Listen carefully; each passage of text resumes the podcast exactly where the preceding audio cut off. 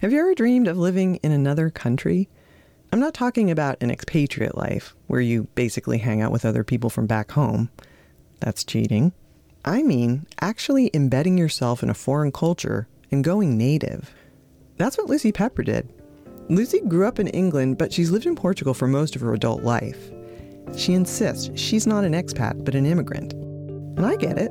It's it's like when you meet somebody who says they're from San Francisco or New York, and then later you find out, well, they really live in Nevada or Poughkeepsie. And you're like, well, so not really. All right, maybe it's not really like that. But anyway, I get the distinction. Lucy is not your typical expat. She's fluent in Portuguese, most of her friends are Portuguese, and she really lives in Portugal. I want to tell Lucy's story because it hits on a subject I've been thinking a lot about lately, which is how do we find the place where we're most at home? I'm Barbara Paulson, and this is Midway. This episode is about breaking free from places or people or roles that don't feed us anymore. It's about what it takes to stay true to our dreams and how hard it can be to feel at home with ourselves. So, here with Lucy Pepper is my guest Hi. on the Midway podcast. Actually, can you introduce yourself, Lucy? Oh, okay. Well, I'm here with Barbara in a beautiful little flat in Lisbon while she's staying here. And I live in Lisbon. I've lived here, I've lived in Portugal for 20 years. Wow, 20 years. Yeah, phew, it doesn't feel like it. I am an artist and writer and designer of motion graphics and things. Portugal is my favourite country in the world. I don't need to travel because I spend my life just working this place out. I met Lucy while my husband Tio and I spent six weeks in Lisbon. We were sort of testing out what it'd feel like to not be tourists, but to really live in another country. More on that in another episode. I'm wondering if you have any of this sense, because Portugal and specifically Lisbon is so hot right now. Um, so many tourists coming here. Everyone I talk to in the United States says, Oh, you're going to Lisbon. I'm going there. And I'm wondering if you, as somebody who's lived here so long, has this like, what? Like, you guys are like discovering my place. I feel exactly like that. Lucy can't help but feel a bit proprietary about her adopted country because she fell for Portugal before it was cool. Now it's like way too easy to fall in love. Uh, So people come and say, "Oh my God, I love Lisbon. Oh my God." You, I love your American accent. I think I just said that. Oh, oh my, my God, I love Lisbon. Are you making fun of me? and all Americans because you're all the same. No.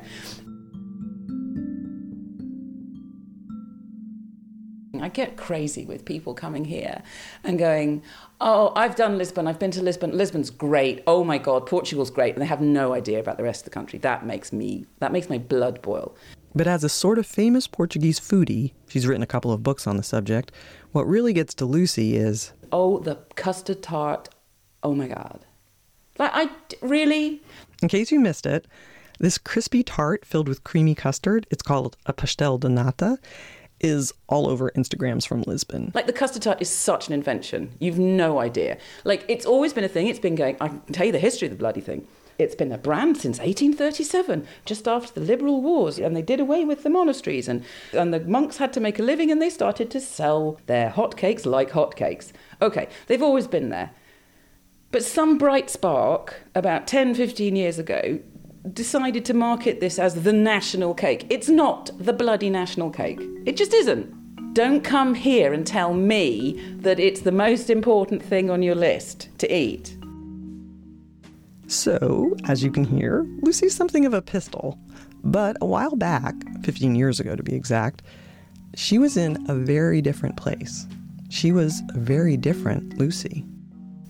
I remember my 35th birthday, and I'd put on a lot of weight because of having given up smoking. Like, had my first grey hair, like monumentally significant on my 35th birthday. And I realised that I'd given up. I'd just given up on life, just completely given up. And, and I didn't go, oh, I have to change. No, I just realised, I just accepted it and I realised, oh, I've given up. It's my life's finished now. It's just the kids. And it's not like I was being this dedicated mother. It's like, oh, I've done that now. And well, I haven't got a job. I've got barely any work. I, you know, I'm in this uh, life. Oh well, gave up. I had no control over anything in my life. You know how when you get that very thing you thought you wanted, and then it sucks? That's sort of what happened to Lucy. What you're about to hear is the story of how Lucy realized this dream she'd had of moving to Portugal, but lost her sense of who she was along the way. And she found her way back, gradually, bit by bit, by doing that thing we all know we should but can't always manage, which is to be ourselves. When did you first know that you were an artist? When I was tiny, I was always drawing on the walls, on the pillowcase, on the floor, everywhere. Always drawing. And I was always not an artist, I was always an illustrator. Lucy went to art school and she made her first trip to Portugal in her last year. She filled sketchbooks with drawings of the Douro River Valley, which is this beautiful part of northern Portugal where there are all these vineyards on these steep cliffs lining the river. We'd go up the river and work in the valleys and paint and things. And I just went, oh my God, this is amazing. I love this place. I just love this place. And I loved the sound of the language. Couldn't speak a word of it, but I, oh, it was one. And the Douro Valley is, to me, still the most beautiful place in the world. Back in England, she tried to make a go of it as an illustrator. My, my dream job back then was to sit in a lovely little house in Cambridge and making children's picture books. And then one day, she met a man from Portugal and she married him. And how I met my husband, there's now there hangs a tale. Um, he used to be married to another member of my family, got divorced and got not got together with me. Yeah, it was very complicated and very traumatic at the time. So, um, yeah. Without getting into the details, let's just say Lucy's husband was married to her aunt when they first met. And so that made the beginning of their life together mm, messy. Lucy and her husband moved to his hometown outside of Lisbon to raise a family. And right away, she kind of realized, mm, not what I was expecting. She was expecting I don't know, beauty, picturesque towns like the one she'd seen in northern Portugal on that class trip. But her husband's home village, well, it wasn't like that. It was a drab suburb with concrete buildings and dusty streets. And she soon got this sense of what her life was going to be like there. Her husband's mother, oh yeah, there was a mother in law very much in the picture, kept pushing rice pudding on her. She hated rice pudding and what was more exasperating, explaining it to her as if it was some exotic dish that she'd never encountered back in England. No, she hated rice pudding in England too. So here's the picture Lucy's tending to their two beautiful daughters, while her husband built his career as a prominent Portuguese historian. And on the face of it, that doesn't sound so bad, right? Okay, so maybe ugly town, you don't speak the language, you're expected to eat rice pudding, which you hate, but you can deal. Better than blood sausage or pig's feet, except, oh yeah, there was that too. But that wasn't the problem. It was that she felt isolated. I mean, I literally knew almost nobody. I didn't know any other foreigners for the first few years. So I didn't have any of my own friends for a long time. Were you lonely? Oh, incredibly. Because my husband was a complete workaholic and never saw him. He was always locked away. We didn't never had a life, never had a life together. And so it was just me and the kids. And and lo- where we lived wasn't exactly where I was going to find some friends. You know, there was like lots of suspicious old ladies who'd look at me. But hey, Lucy was resilient and resourceful. She taught herself Portuguese, learned how to cook traditional Portuguese foods. But despite her bravada, she knew deep down something wasn't right. When things have started under difficult circumstances, it's sometimes hard to see the wood for the trees. So I took a long time to, a very long time, to go, no, this isn't right. And, and why were you unhappy in the marriage? Because I was on my own in it. I was no part, I wasn't a partner in it. It would be times when I'd be told that things, I was doing something wrong which were ridiculous, like what I was wearing or what I was saying. When on the other hand, there would be no appreciation of something good that I was good at or doing or. When did you stop doing art? God, it must have been. I mean, for most of the most of the nineties. I mean, Christ. Uh, yeah, I basically didn't do anything but for ten years. Really.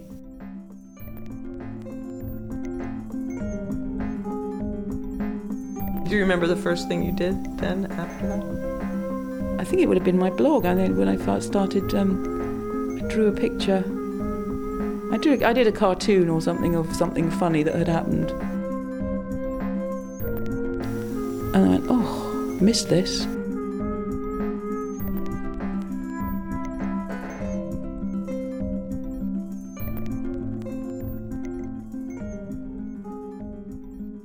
You've got to think back. This was the early 2000s. Remember that time? The internet was still new.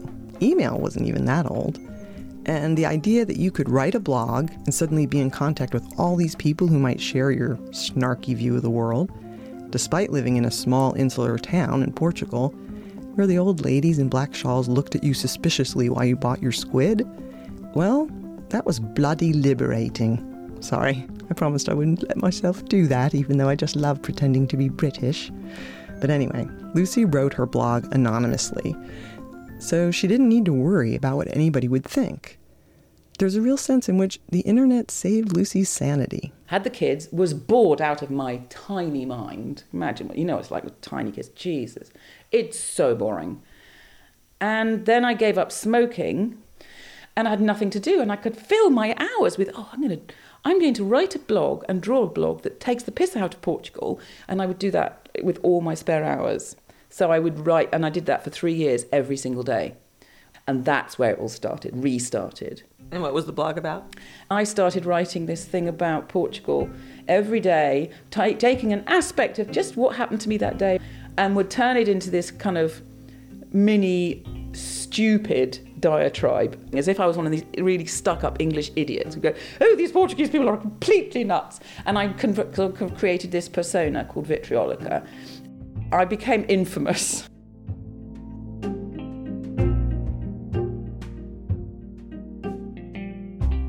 So, like, what's some of the things that you'd make fun of? so fado is, is so easy to make fun of, and that was the worst thing I ever did because I got death threats, literally. Fado's like Portugal's version of the blues. It was made famous by this woman you hear now, Amalia Rodrigues.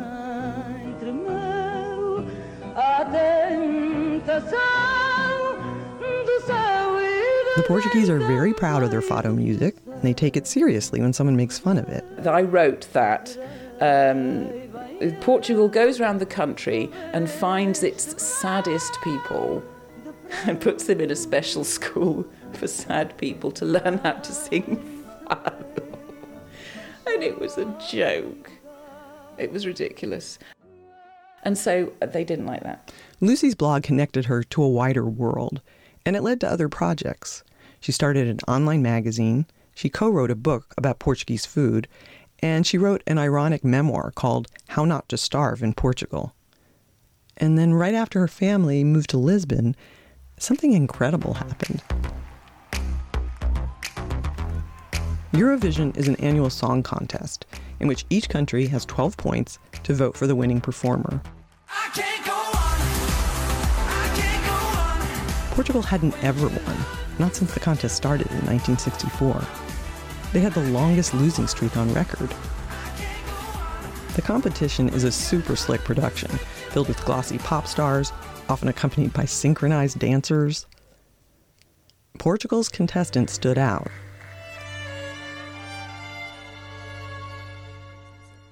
Salvador Sobral sang a sweet jazz ballad written by his sister.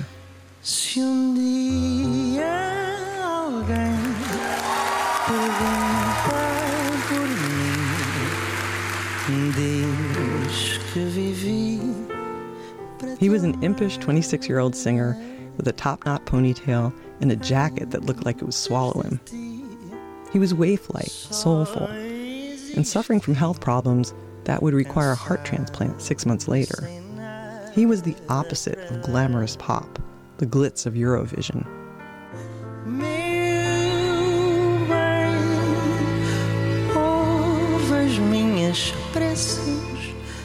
But Eurovision loved him.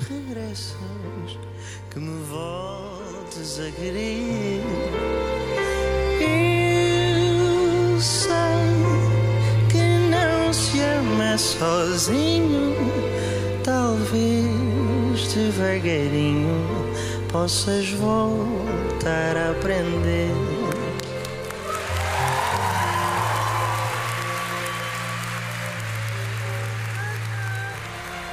Our 12 points go to Portugal.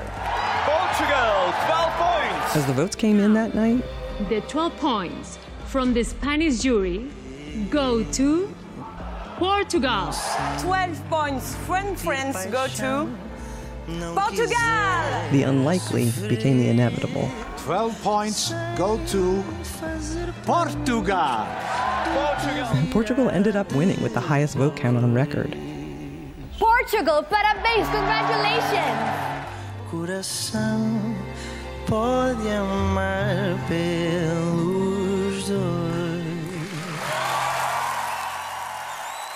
When Lucy heard that Portugal had won, she couldn't have realized her life was about to change.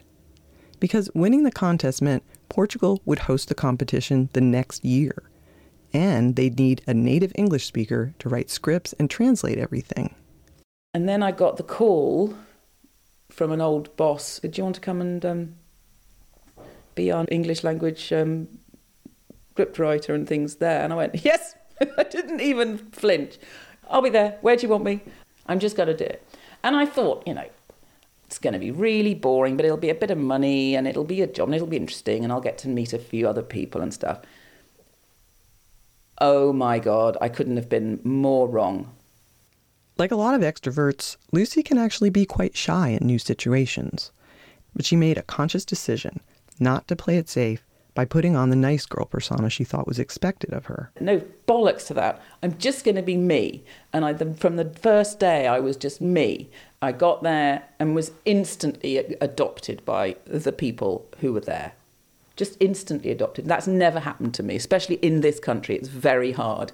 We were literally working like 16 or 18 hour days for the last month. And we, the photographs of us are hilarious because we look like corpses. Because it's such an intense process. It's so intense and mad that you just become family. That year changed Lucy's life. Because Eurovision had reminded Lucy of who she was. That people actually liked who she was.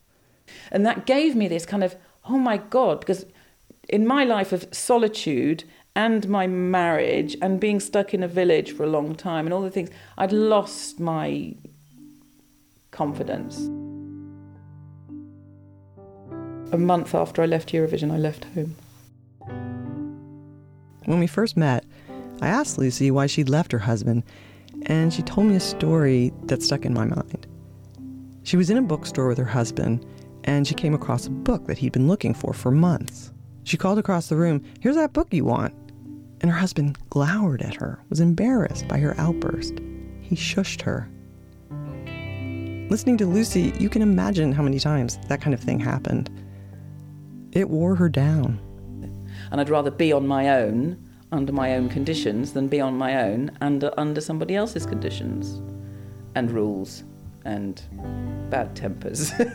but now I'm back out and I actually have having to restart my life from scratch because I had to leave the marriage with nothing. So it's quite it's quite scary. But it's not that scary,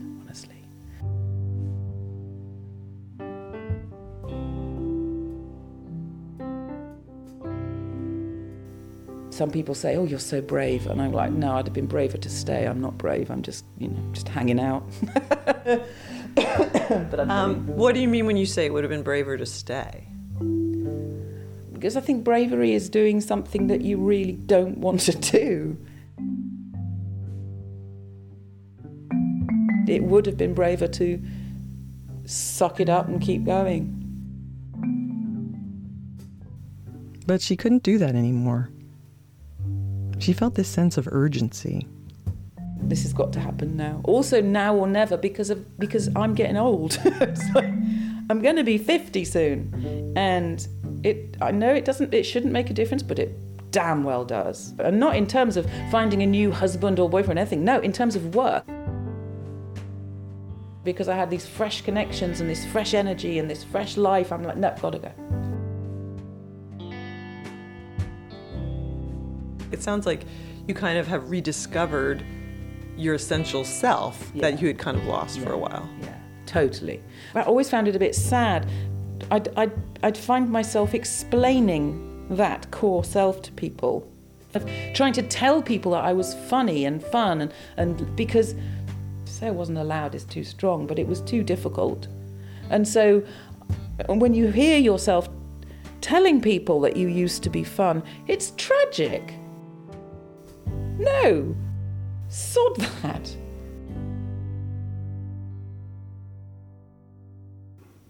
Lucy's kids were grown by this time. They knew she was unhappy. They were like, Mom, you've got to do this. So a year ago, she moved into her own apartment and she now works full time as a motion graphics animator. I have to make a catalogue one day of all the work I've done, which is all, you know, lots of pretty things and then lots of things being decapitated. There's a lot of bunnies that have been decapitated over the years. Yes. Lucy's gotten a chance to start over, to create a new life. And she knows what she wants, which is finally to be immersed in her work. Now I can work for 24 hours a day if I want to, and sleep for 24 hours a day if I want to. It's very, it's a very odd feeling. It's a nice, it's a very nice feeling. I just feel like me again. But one thing she doesn't want I can't conceive of being a grown up, you know? I very much relate to that. I don't understand it. I don't get being a grown up because I can't, I, I do know people who are grown ups. Why have they done that? What's the point in growing up, really? It's so dull.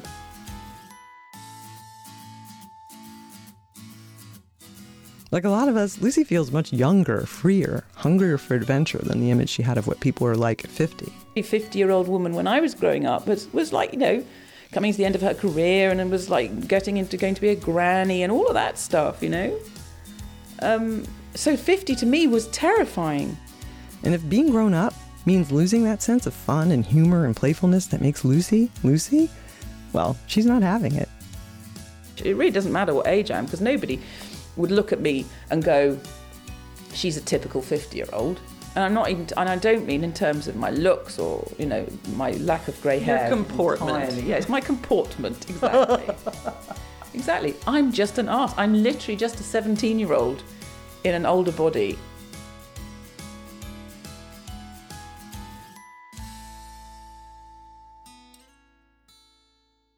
Recently, Lucy came across one of her sketch pads from that trip to the Douro River Valley. And to her surprise, she saw a note she'd written on the back page. And what does it say? It says, I'll, I'll, I'm going to live here one day. It took a long time, but all these years later, Lucy has found her way home. She may not be a grown up, but she has grown up.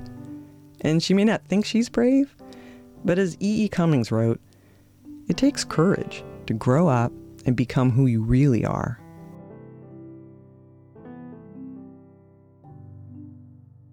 So thinking back to when you you had that memory of turning 35 and just sort of Yeah. feeling like was the end. "Yeah, I'm done. Um, what do you think that 35 year old woman would think about where you are now?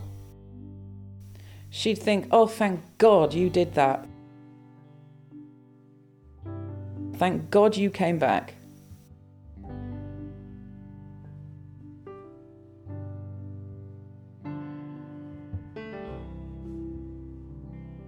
This episode of Midway was produced by me, Barbara Paulson, with music from Blue Dot Sessions. If you like the show, I hope you'll tell your friends about it and maybe even leave a review on Apple Podcasts. I'll be talking to you in the next episode. Till then, take care. Thought you were incandescent. I thought you were fire.